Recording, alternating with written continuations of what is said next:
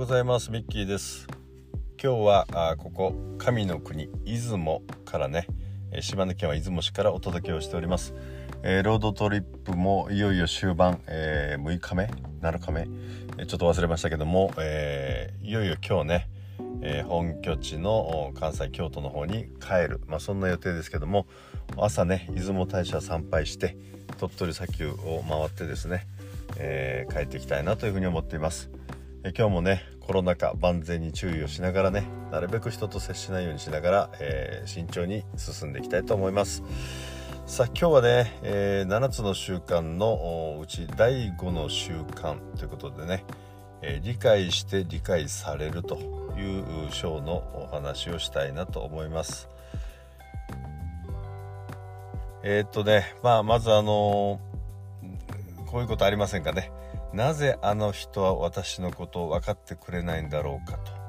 なぜあの人は私にあんな態度をとるんだろう。なぜなぜと。こんな風にね、えー、まあ、言ってしまえば分かってほしい病。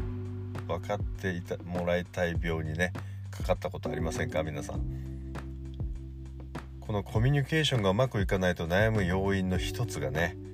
相手の気持ちが変わってくれないことへの不満だと思うんですね。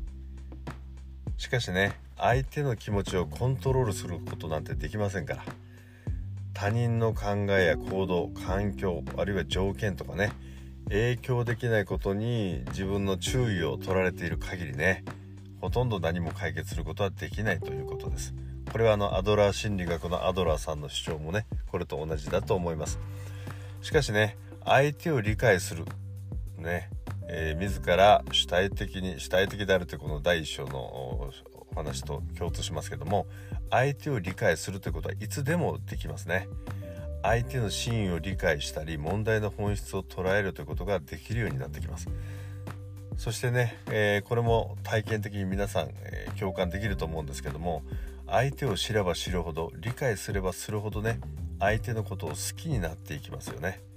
そしてもっとねその人のことを理解したい。助けになってあげたい。そんな気持ちが強くなってきます。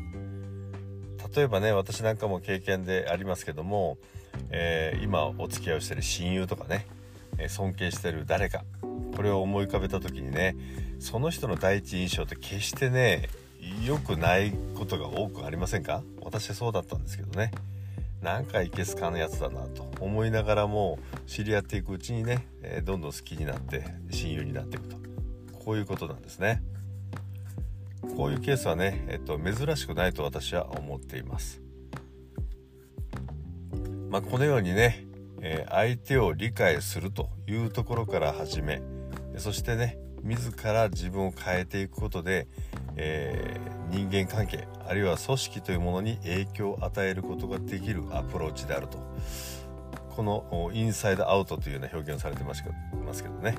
この理解して理解される。このポイントがねこういったところにあると思っています。